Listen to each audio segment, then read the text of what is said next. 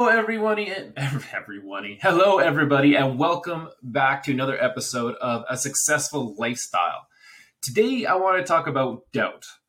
And I mean, I know the word itself sounds incredibly depressing, the thought of it sounds depressing, and it honestly sucks. But let's talk about how it actually acts in our life.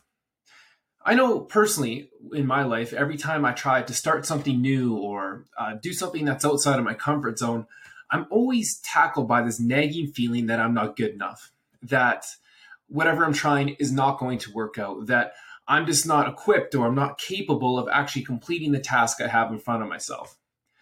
And now, many times I don't take the time to recognize that feeling that I'm actually going through, but when I do, I realize really quickly that it's actually doubt.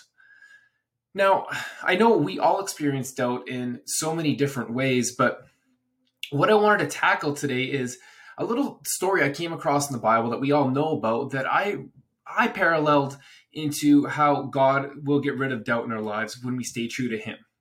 So here's a little story I just want to jump into. It starts off with I just want to say doubt is like a hungry lion. Now, it's a really weird statement, but hear me out. So, if you haven't read the story of Dan- Daniel, you totally should. But the gist of it is, um, is that Daniel uh, was a really righteous man and upright in uh, the land he was living, and the king liked him and, and stuff for the most part. But there was a group of people that really didn't like him. So what these group of people did is they purposely tricked the king into making a law that really screwed Daniel over. And what happened when this law was disobeyed is that you're throwing thrown into a den with lions. Now, as you can expect, Daniel just was being him and what has happened is he ended up disobeying this law and he ended up being thrown into this den of lions. Now, I want you just to take a second and imagine this. Imagine if we broke laws nowadays and the consequence wasn't a fine or ticket or a prison, but you're literally fed to lions. I mean, personally, when I think about it, I think it's ridiculous. I couldn't imagine being in some dark space with a thought of cats walking around around me growling, hungry, just ready to snack me up. But, anyways, back to the story. So, Daniel is in this lion's den for just being him, just following God, doing the best he can. And we can just assume that when lions are in a den and kept for moments like this, you can only assume that they must be pretty hungry, like honestly starving. And so when someone's throwing in, they be eaten up real quickly.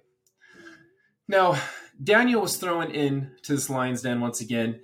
And while he was in there, an angel of the Lord came and shut the mouths of the lions so that Daniel would not be harmed. This is insane. Like God literally sent an angel to shut up the lions to make sure they didn't eat Daniel.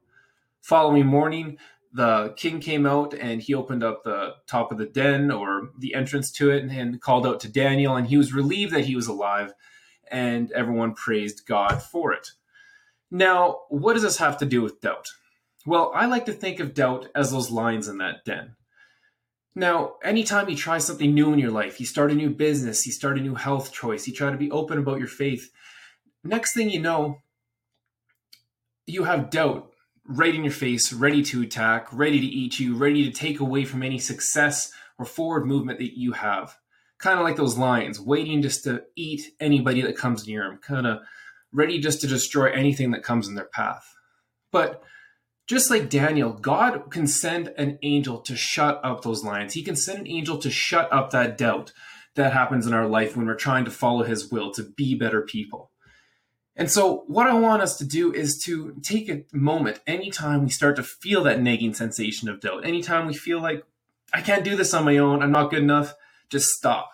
And instead say a prayer, say, God, you have the power to do anything. You created me, created the heavens. And I asked, Lord, like just like the lions that you shut up for Daniel, I want you to shut up this doubt in my life so that I can live true to what you want me to do.